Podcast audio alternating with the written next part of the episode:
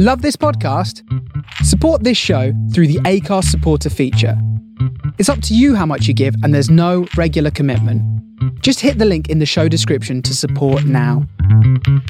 Priesthood Dispatches. He's the man. it's awesome, funny, random, doesn't make any sense, but it's good. Hi, everyone, and welcome back to the channel. The date is the 10th of June, 2022. Please like and subscribe, share wherever you feel comfortable. Today, we have After Dinner Chat number 22, and that will be with Steve Shields, all the way from South Korea. Steve is originally from Utah and now lives in South Korea. And he's written a book, Divergent Paths of the Restoration, an encyclopedia to the Smith Rigdon movement. It's now in its fifth edition.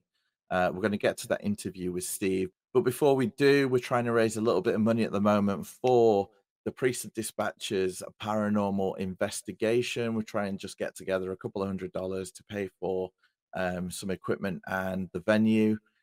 If you feel you can donate, please do so using the PayPal link in the description below. And I'll speak a little bit more about that after the episode. But for now, let's get to Steve. So, Steve, thank you for joining us today, all the way from South Korea. Well, PD, I'm glad to be here. I appreciate the invitation. Fantastic. Um, so, Steve, what we want to do today is we want to learn more about yourself and also more about Steve's amazing book, which is The Divergent okay. Paths of the Restoration, an encyclopedia of the Smith Rigdon movement. Uh, if anyone after this episode is interested in the book, you can find a link to where you can purchase it in the description below. Um, and I have been looking through the book and trying to digest as much as possible this past week.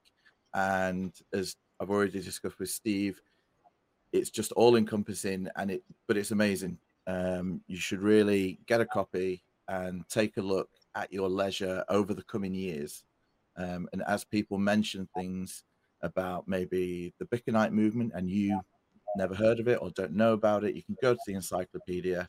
Steve has provided an amazing um, rundown with full references of what the Bickertonite movement was and where it is now. Um, but before we get to that, let's find out some more about Steve. Um, so, Steve, where are you from? I guess you're in South Korea now, but where did you originate? Well, I, I was born and raised in Utah. Um, my uh, uh, my my my father was a native Utah. My mother was a transplant from Colorado as a young child, but but my grandmother was a native Utah, and uh, so my, my parents met at uh, Utah State. It was called Agricultural College then, now Utah State University in Logan, Utah. Uh, they were married in the Salt Lake Temple, and uh, I came along three years later. So uh, I was born in the covenant, as they used to say. I don't know if that's still a common thing on the family group sheets, but uh, but my ancestry goes all the way back to uh, Scotland and uh, Massachusetts. Wow. Uh, my my, uh, my, English ancestors uh, left England in 1629, um, I think it was, or 1628, and went to Massachusetts, which then was called the Massachusetts Bay Colony of the British Kingdom, the, the, the I'm not sure what the kingdom was called in the 1600s. It's changed a few names over the years. Uh, but but that family stayed in Massachusetts until my great great grandfather uh, met Brigham Young and rode a horse to Kirtland, Ohio to meet Joseph Smith and was baptized there. And then he stuck with Brigham Young all the way across. My Scottish ancestors joined in 1841. Uh, both, so both sides of the family, the original church. And uh, about 10 years later, they made their way uh, from uh, uh Scotland through Liverpool uh, to the United States, and then finally to Salt Lake City across the Nebraska Trail. So I have a long heritage in in both the original church and then the Utah uh, expression of that, Brigham Young's expression of that original church. Uh, so I, you know, I was raised. My father was a bishop of our ward. Uh, I did all the things that a good Mormon boy was supposed to go, go do, go to BYU and went on a mission to South Korea. And uh, So, that's, do, do you know which part of England your ancestors came from? yes, they were from Norfolk. Okay. Uh, uh, on the eastern, kind of the eastern side of the uh, of the island there. Well, Jeffrey and, R. uh, Holland just just visited us, and he said that the best fish and chips in um, in the UK are in Norfolk. So Well, who would argue with with uh, Elder Holland? yeah, No, it is it, it is nice down there. Not the part that I'm from, but it is nice down there. Um, I, I, my folks were dirt farmers, you know, way back in the way back when, and probably didn't have uh, tuppence to rub between their fingers, and so You they skedaddled to the colonies. it's it is still like that today in Norfolk. There is, yeah, apart from on the coast and maybe the city of Norwich, there's uh, not much there. I'm sure some people will tell me that there is much there because they're there, and uh, I'm sorry if I've Sure. offended you. Yeah, But yeah. the the, Yeah. the other the other interesting thing is in the UK, if you are more than a third generation Mormon, that's kind of special because Okay. even even though the church has been here since the 1840s with the missionaries that came over, they took so many people back to Utah with them. right. they, yep, they didn't leave anyone behind. right. And It, it has been said that uh, the population at Nauvoo, at the time Joseph Smith was killed, was at least a third British immigrants, and that you would just as likely hear a British accent on the street as any other. Wow, Uh, and, and of course, those folks who had come to the U.S., they had nowhere to go except to follow Brigham Young. Whereas people that had been part of the church, uh, you know, like the Smith family and others who were part of the earlier movement in the U.S., they're the ones who became what was then known as the Reorganized Church and uh, James Strang's church and and those. So you, you really had two kinds of groups of people at Nauvoo. Now my my great great grandfather was at Nauvoo, and uh, his his wife and Brigham Young's wife had been cousins, and that's how Brigham Young, when he went to Massachusetts, went to you know you go to relatives, Yeah. and um, so uh, my my great great grandfather was went to, to Kirtland, met Joseph Smith, was impressed enough to to be baptized by Brigham Young in the river that's just down the hill from the Kirtland Temple in 1837. And 10 years later, he's in the Vanguard Company of Pioneers on the way to what is now Salt Lake City. Uh, and uh, so, you know, I was raised to be very proud of that heritage yeah, because uh, you know they and and the thing of you know and I, all the religious arguments aside the the the absolute guts that those people had in the Vanguard Company was incredible. Um, they were in. They arrived, as we know, on July twenty fourth, eighteen forty seven, the the holy, you know, high holy day of Mormonism, Yeah. and uh, Brigham Young had been sick with some kind of fever. My great great grandfather was in the wagon with Brigham when he leaned up, looked over the valley, and said, "This is the right place." wow, Uh, he was he he didn't come out of his fever for another couple of days, and when he came back to his you know full uh, senses and and got stepped out of the tent that they'd set up for their camp and looked around, he went to Brigham and said, "Good God, Brigham, what the hell have you done to us?" No, that's but I can only imagine the surprise that they were. but Oh but you know, God. one month later, on August 24th, Brigham Young, my great great grandfather Albert P. Rockwood was his name, and several others got back on horses and rode all the way back to winter quarters uh, at the end of the at the end of the month there. And I, I just making that trip back and forth you know, could you do it once? But some of these guys did it twice or three times or four times. It was absolutely amazing. Uh, and that story's, uh, you know, part of my, my family heritage. And, uh, but I, uh, uh, it's not just family heritage that's important in one's life. So, Yeah, I I visited the Salt Lake Valley and went up to is it up Little Cottonwood Canyon, possibly? mm, Went up to the monument there where they've got Emigration the Canyon. Emigration Canyon. Sorry, Yeah, Um, that's all right. Went went up there and looked at all the names and different things and read the stories, and that was a real testimony affirming thing for me Yeah. when I was there because I felt, as I would say at the time, I felt the spirit. Um, Mhm. But what I was actually feeling was a feeling of shock and awe, possibly, Yeah. for Mm. the great sacrifices people made, you know, burying children along the way. Oh when they- yes. They really didn't have to. You know, it was No, that's right. That's So- right. Yeah. such a, a sacrifice to make. And I Yeah. kind of, at the time, I kind of said to myself, well, we don't have mountains to cross, but we have swathes of sin to kind of swim through. Theirs was a physical mm-hmm. challenge, Yeah. and ours Yes. is a, a spiritual kind of mm-hmm. challenge at Yeah, the time. yeah.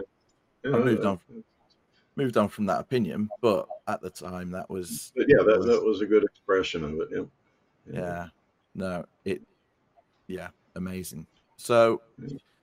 if you grew up in the utah valley obviously you said you served your mission in south korea but went back to the utah valley Right. um and how have you ended up back in south korea Uh, well, um, uh, long story. I, well, I should say long. I try to make it short, but I don't know if I can. no you go for it go for it I um, I had a uh, spiritually transformative experience as a young 20 year old missionary here in South Korea, uh, which uh, caused me to understand my faith in a very different way from what I'd been taught growing up. Um, I, in high school, had um, uh, done the church history seminary class and and uh, had always found uh, history interesting and fascinating. And I realized uh, when I was here that God was a much bigger entity than what I had been taught.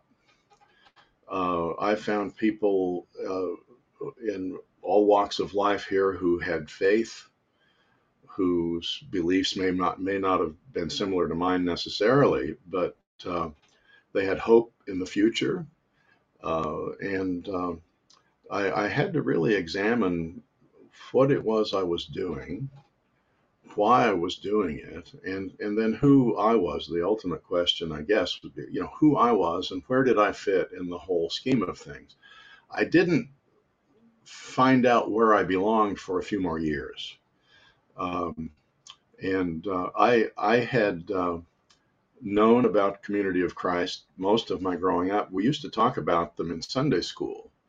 Uh, in the LDS church, we'd talk about the RLDS church, as it was called then, the reorganized church, Yeah. and uh, how foolish they were, and how false they were, and how imbued with the devil they were. I mean, Yeah. we we did all Me those too. things.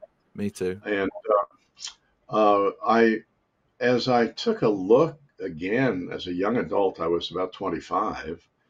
I I found out that what RLDS Church was saying fit a lot better with my understanding of the scriptures and of God. And uh, so I kind of tentatively put my toe into the water, so to speak. And, and I, I was in Salt Lake City at the time. So, you know, I was right in the in the belly of the beast, as uh, somebody once said. wow um, I was threatened with my job uh, by my employer. That you know, if I were to join that church, it would be very difficult for me to continue working in his company. Uh, and uh, I, I finally took the leap or took the plunge, I guess, and uh, was baptized. It's been about forty. Let me think. About 40, 40 plus years ago and uh, uh, ultimately, I was not fired from my job. My my uh, employer kind of came around to thinking and, and realized that I was doing a good job for him, and it really didn't matter where I went on Sunday mornings. Ultimately, you know, finally, and so I yeah. was grateful for that. Um, an opportunity uh, came up uh, in the late '80s for me to um, uh, serve Community of Christ in a full-time capacity, and so I did, and went to Los Angeles where I pastored a small congregation that was needing to be replanted in a new location, and uh, after several years in Los Angeles, about nine, I think it was, an opportunity came for me to come back to Korea as pastor of Community of Christ congregation in Korea. So I've been a missionary for two different denominations here in Korea. Um, so I did that for a number of years, and then I did other things. Uh, I've, I've, spent uh, about 10 years after I was in Korea the second time. I was here for eight or nine years at the second time.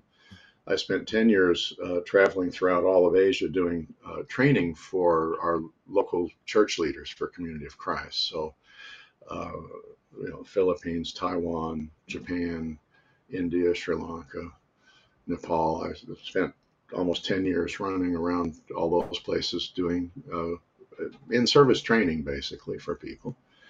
And uh, I retired in 2016 and uh, after a couple of years still in the Kansas City area, that's where I was living. I was working out of church headquarters at the time.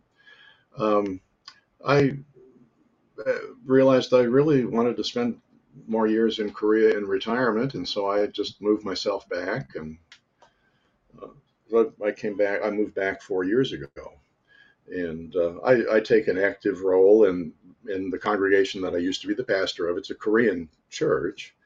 Um, I, I, as a senior person, my role is to help the younger priesthood members learn their duties and, and do their ministry.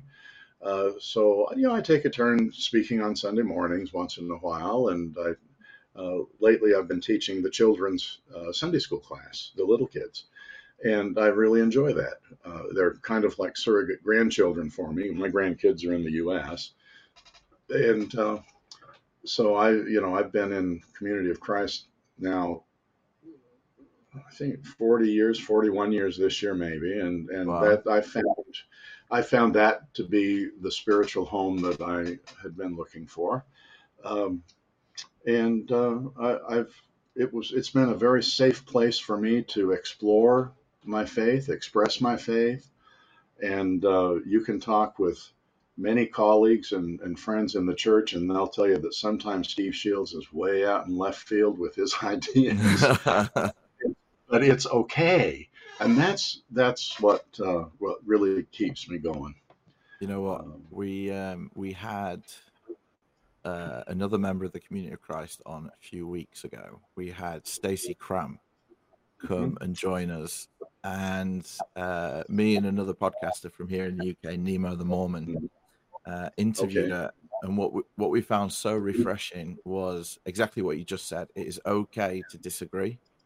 Yeah, yeah, and we and we can talk about it. You know, yeah. a, a, conversation yeah. can be had rather than yeah. disagree at your peril. Several, several years ago, um, oh, 15 years ago maybe, I was working at headquarters. Another colleague who's a little younger was there. He's now a member of the 12 Apostles. Uh, but uh, the president of the church introduced a new video that they were that they were they just made to try and uh, be kind of a fresh approach and uh, attract young adults and whatever. And and there was a moment in it where these two people were running towards each other in a very slow, and it was reminiscent of a, a hair product commercial of my teenage years. And I went back to my office and fired off an email to the president of the church and said, Steve, you've got to be kidding. It reminded me of this hair product commercial. And unbeknownst to me, this other colleague who he and I are almost on the same page with those things did the same thing. And the next day, we were at a leaders' meeting. The next day, the president of the church sought us out and he said, You know, he said, as that video came out and I saw that scene, I said, I knew that one or both of you were going to send me an email. how, did you, I don't know. And I said, well, that must be the spirit of prophecy and revelation, Steve. Um, so uh, Steve Veazey just, uh, you know, he and I are about the same age. He's maybe a year Yeah. or two younger than me, and we we've worked together in the church uh, in various capacities over the last. He's a really good guy, and uh, uh, you know, but you know, even that kind of thing, you know, didn't phase him. You know, they ultimately didn't release the video, and I don't think it was just because of me. but but you know, Stassi uh, Cramm, who's presiding bishop and a counselor in the first presidency at the same time, uh, I've known Stassi probably about 30 years also, uh, from the time she was a, a local pastor uh, all through uh, her career, and, and she she's she's top notch people. I, I was really glad when I heard that she was on your program. Uh, that's wow, that's good. I'm glad she was available for that. So Yeah. Well, it was it was amazing. I was at a Sunstone conference Mm, here in here in the UK, and Stassi appeared by a video link, and Mhm. she um she read out her email address, and I Yeah. thought, well, Mhm. I'm I'm going to test this because obviously, from from a Brighamite sect point of view, you Uh, never get the right. email address for a member of the first Right. presidency. right. Yep. So Yep. I just Yeah. sent her a, a simple thank you, Mhm. and Mhm. she re- replied to me within the hour That's you know, amazing. saying, when I say it's amazing, it's that the timing worked out. I mean, they, I think all of them eventually get to their emails, but uh, they are very busy and they do get lots of email. "No, yeah, absolutely." Well, I, so. It's, yeah, and and she was quite happy to to come on a live a live stream and be Mhm. questioned, and Yeah. gave a very good showing of the community. Yeah, of good. Christ. you know. Yeah. Um, have you have you met with Andrew Bolton before? Well, yeah, Andrew was my supervisor for a few years uh, as as my apostle. So I, yes, I know Andrew very well. Yeah. yeah, yeah. Andrew and Andrew and Pearl. Um, he likes to argue. I uh, I know that Oh much. yes. he, and I, he and I had plenty of those discussions. yeah. No, he, he once he once said to me, he said, Steve, he said, I think you're in the most liberal five percent of the liberal population of Community of Christ. I'm not sure that he meant it as a compliment, but I took it as such. and I said, Oh, thank you very much for recognizing that. no, awesome. I know that if No, I've ever got good man.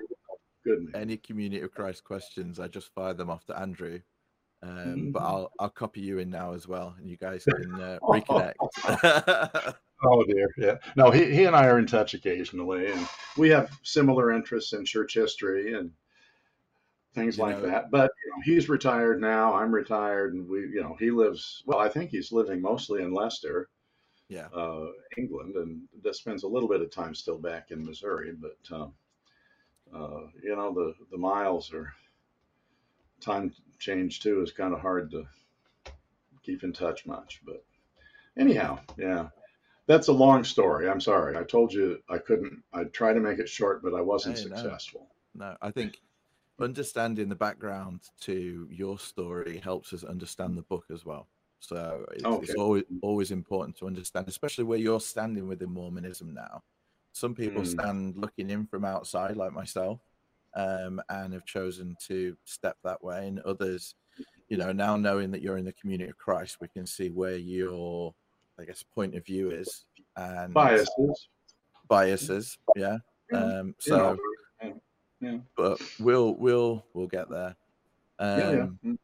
So, you leaving the church in the Salt Lake Valley, you said that your employer obviously had issues but overcame them. Were there any other? Um, how were your family with it?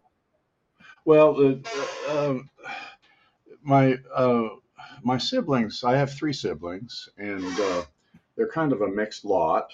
Um, one sibling is is more Mormon than uh, uh, President Nelson, uh, and uh, I have a Catholic friend that's more Catholic than the Pope. I it had took me a minute to get it into Mormon Mormon speak. uh, and uh, another sister who is very actively engaged in her local ward and very much a believer, and another sibling who says, I'm, I'm done with it all. Um, so um, it's uh, my, my parents, both of whom are deceased now, had terrible struggles with what I'd done. Um, my mother uh, said, she said, I knew when you started reading those books that weren't approved by Deseret Book that something like this would happen. And this was, you know, this was 50 odd years ago. Um, and uh, well, uh, if if it's not approved by Deseret Book, maybe you should be reading the books. That's my opinion. But uh, uh, my parents remained very faithful and active till the days they died, and uh, uh, you know they, they eventually came around to simply dealing with the fact that you know I, I was excommunicated. Uh, at the time uh, when that all came down, I asked to be uh, to resign my membership. And technically, on the rule book, they were supposed to be able to do that, but the stake president was ignorant of the rules, I guess. I later had a conversation with one of the uh, first, uh, what do you call it, first quorum of the 70, and told him that story. And he said, "Well, Steve," he says, "See, for that timeline, that's wrong. They should have simply took your resignation." He said, "I'm going to check the records and fix that for you." And now I've never followed up to see if he has because my parents are gone. It doesn't matter to me. Yeah. But when my mother saw that I had been blotted out of the family's uh, information on the church database, it was very upsetting for her, and that happened just before she died. And I'm I'm convinced that she has ordered my younger brother to do temple work for me again when I die but he doesn't confess that, and uh, I don't know. But it's just something that's something my mother would do. uh, my dad, um, after my mother died, I, I, had fallen out with dad, and I decided I needed to reconcile with him. And um, he was in a nursing home, not far from my baby sister's house, and so I, I would I made special efforts to travel to see them and stay at my sister's house and, and she could transport me around. And uh, trying to figure out how to communicate and, and, get chummy with dad in his older age where he his mind was starting to kind of not he, he didn't have alzheimer's but it didn't uh, didn't always register the time space continuum. And uh, so i thought maybe the best way that i could be with him for that was to go to their sacrament meeting uh, at the uh, nursing home. And and so I did. And he we I went down, had breakfast with him, and then we we got into the common room, and I'm sitting, I'm kind of sitting by the wall, and he's here, and um, they serve the sacrament, and they they serve him, and then they reach the tray to me with the bread, and my dad grabbed the hand of the guy serving the sacrament and said, "He can't have any. He's an apostate." and the whole room, you know, of 150 people turns and looks at me. and uh, uh, it, it, just happened in, in, the in Utah, at least in the nursing homes. They the stakes kind of adopt a nursing home, and they they call someone to be the branch president of that nursing home happened to be a really good friend from church history circles, from Mormon History Association circles, who was serving as the branch president at that very day that I was there. And I had not met him yet. I'd showed up, we, you know, and I recognized him from afar. And he came over after. He says, "Oh, he said, Steve, it's so good to see you." He said, "Was a bit awkward though, wasn't it?" because he had known me for many years. He he knew my story. He he knew my parents uh, he'd been a professor at Weber State University in Ogden, um, and uh, just a wonderful man. And it, it, was really, should I, do I dare say, God's providence that he was there at that experience because it really helped me not even worry about what my dad had said.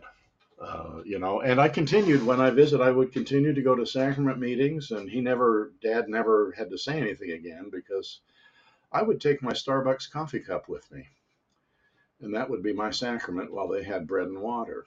Wow. So I'm sorry. I, I, I'm just, you know, I, I, I just can't stop.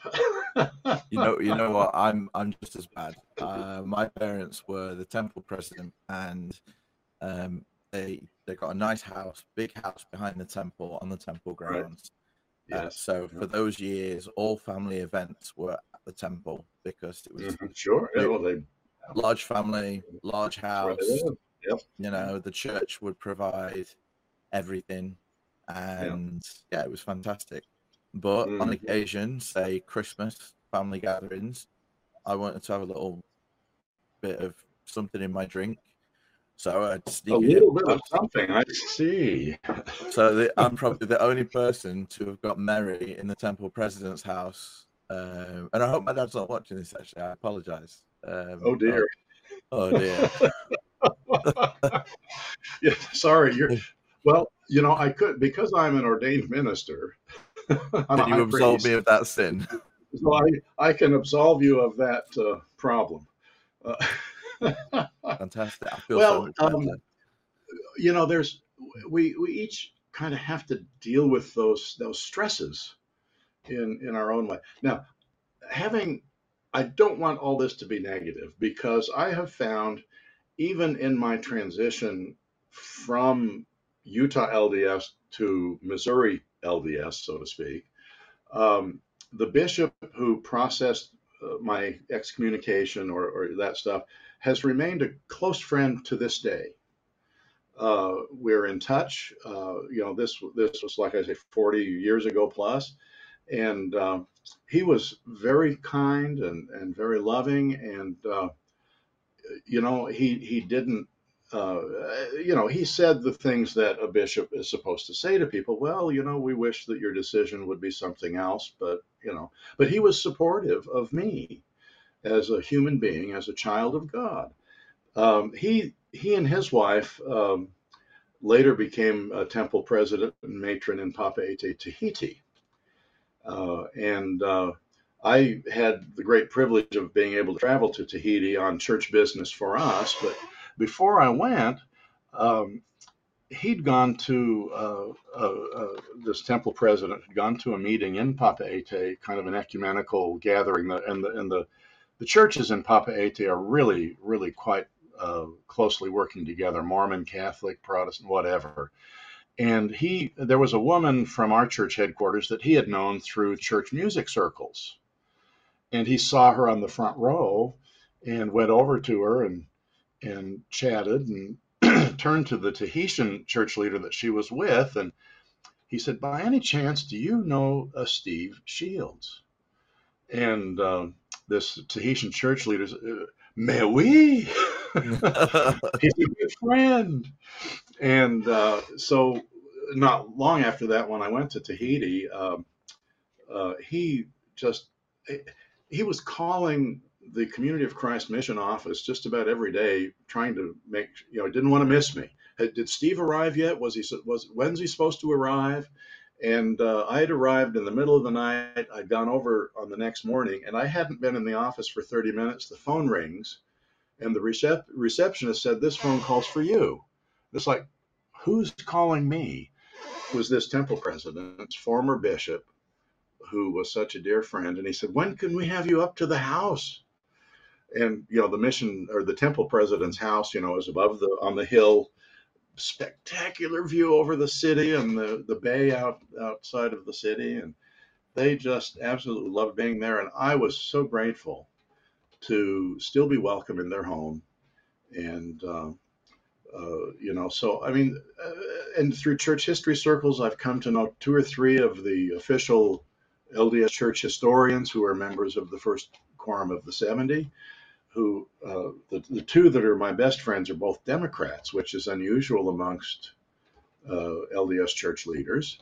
Uh, maybe that's why we got along so well. I don't know, but but I've I've been so grateful for their testimonies for their kindness and for their Christ like approach to me as an individual. So, despite my, shall I say, arguments or disagreements and, and where I felt like I needed to go, there still are some really fine people. Uh, and uh, uh, you know, I don't. Uh, I, I, I just uh, I have it really. I, it's really hard for me to be an anti-Mormon.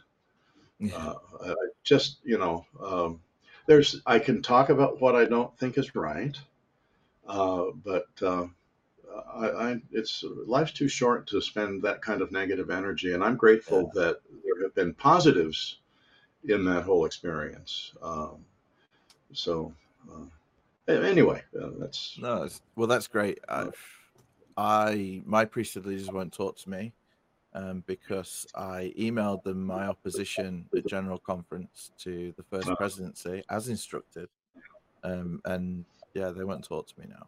Uh, but I think if you're friends beforehand, I think it's it's good to be friends after. Whereas I I didn't really know them; they just yeah, yeah, yeah. saw me as a dissenter. Um, right. but uh, before we move on to the book, I think Yeah. something interesting I found about the community of Christ Okay. was uh, the difference in the pastor and the bishop. Because when, as a as a Brighamite, you think Right. of pastor and you're thinking kind of I don't know a, a, a Southern Baptist maybe or um, Right, right, right, right. but the original church actually had um, uh, pastors and bishops. Is that correct? No, that's not correct. The Oh, well. original church had branch presidents Oh, okay. or presiding elders and bishops. Uh, the bishop was not the uh, caregiver or caretaker of a, of a branch or a congregation. Uh, he, and I can say that when I'm talking about the LDS church, uh, he was responsible for the temporal well being of people in his ward. And ward uh, was a new term that came to place in Nauvoo because the state of Illinois had their political divisions in cities were called wards. Okay. And um, so ward was not an ecclesiastical term originally. So in Nauvoo, you, you had four wards, and those corresponded with the voting districts for election purposes uh, and city council representation. To this day, Chicago is still divided into wards. And when the city of Chicago has elections for city council members, it's the, they, they call them aldermen or alderwomen now of Ward X. So that Nauvoo civic organization ends up going to Salt Lake City, what is now Salt Lake City, with those who followed Brigham Young. Um, the bishops in early Utah history uh, were responsible for the temporal well being of the people in their ward. They did not have separate sacrament meetings. Uh, there were some ward houses that were built in the pioneer era, but everyone went to sacrament meeting at Temple Square who lived in Salt Lake City. And, uh, you know, they originally they built a Bowery, then they built the old tabernacle, then the, the domed new tabernacle. And everyone went there for sacrament meeting well into the early 1900s. Uh, the stake had an organization. There was a, and, and that's, you know, that's who was conducting the whole stake would meet for sacrament meetings. And this happened in the other towns too. Most cities in Utah had stake tabernacles. Uh, now, now most of those have all been taken down. There's still a few that remain, but they were remodeled into local ward houses. They might call them a stake center still. But uh, in every town in Utah, everybody went down to the tabernacle in their town for sacrament meetings, which was which were conducted by the stake presidency. Um, I, the the transformation into where the bishop became the dual pastor of a congregation or presiding elder of a branch and the temporal needs uh, took place over a couple of generations probably and i don't know the exact history of that uh, but i would say probably into the early 1900s at least the, the bishops were not presiding over weekly sacrament meetings um, And you know, Salt Lake City was divided into wards, both ecclesiastically and civilly. Uh, a few years ago, I went to a, a, history conference, and a young man had done some research on the different homes that the RLDS branch in Salt Lake City had had. And one of those, uh, right around the turn of the 20th century, was in the 14th Ward schoolhouse. And this young man had not done his research, and he was mystified as to why the 14th Ward would rent their schoolhouse building to this apostate group. Well, the 14th Ward schoolhouse didn't belong to the church. It belonged to the 14th Ward of the city. It was the public schoolhouse. and so the RLDS church was renting the schoolhouse from the city, not from the Mormon ward that was across the street and uh, so that that line uh, that's disappeared, and they don't. You know, Salt Lake City is no longer divided into wards for civic purposes. It's just you know ecclesiastical. So the bishop in Community of Christ remained as in the old days, where the bishop had a larger oversight and dealt almost exclusively with with financial matters and temporal well-being of people including you know the the holding titles to the buildings that were built and facilitating all of that. Um, and so that that structure remains today. So uh, the presiding bishop in Community of Christ, just like their counterparts in Salt Lake City, um, are presidents of they're the presidency of the Aaronic priesthood. Yep. And the, the presiding bishopric in Salt Lake City deal with all the church properties and uh, those financial matters. Uh, and so, but but the local ward bishop in the LDS Church deals with both, both spiritual and temporal needs, and and the system has worked well. My my granddad was ward bishop of, of his ward uh, for 20 some years back in the 1920s till World War One or World War Two started. Between one and two, my mm-hmm. dad was bishop of our ward when I was a kid, and and they do they did spend a lot of time dealing with people in the ward who needed help. Yeah. Uh, but but they also led sacrament meetings and um, dealt with those kinds of things too. So so that that's that's a difference in the structure. Yeah. Uh, we've adopted the term pastor just so that just it's a instead of presiding elder or branch president. Um, you know, we've just simply moved into a, a more commonly understood terminology uh, you say pa- I'm pastor of a congregation, and almost anybody knows what that means.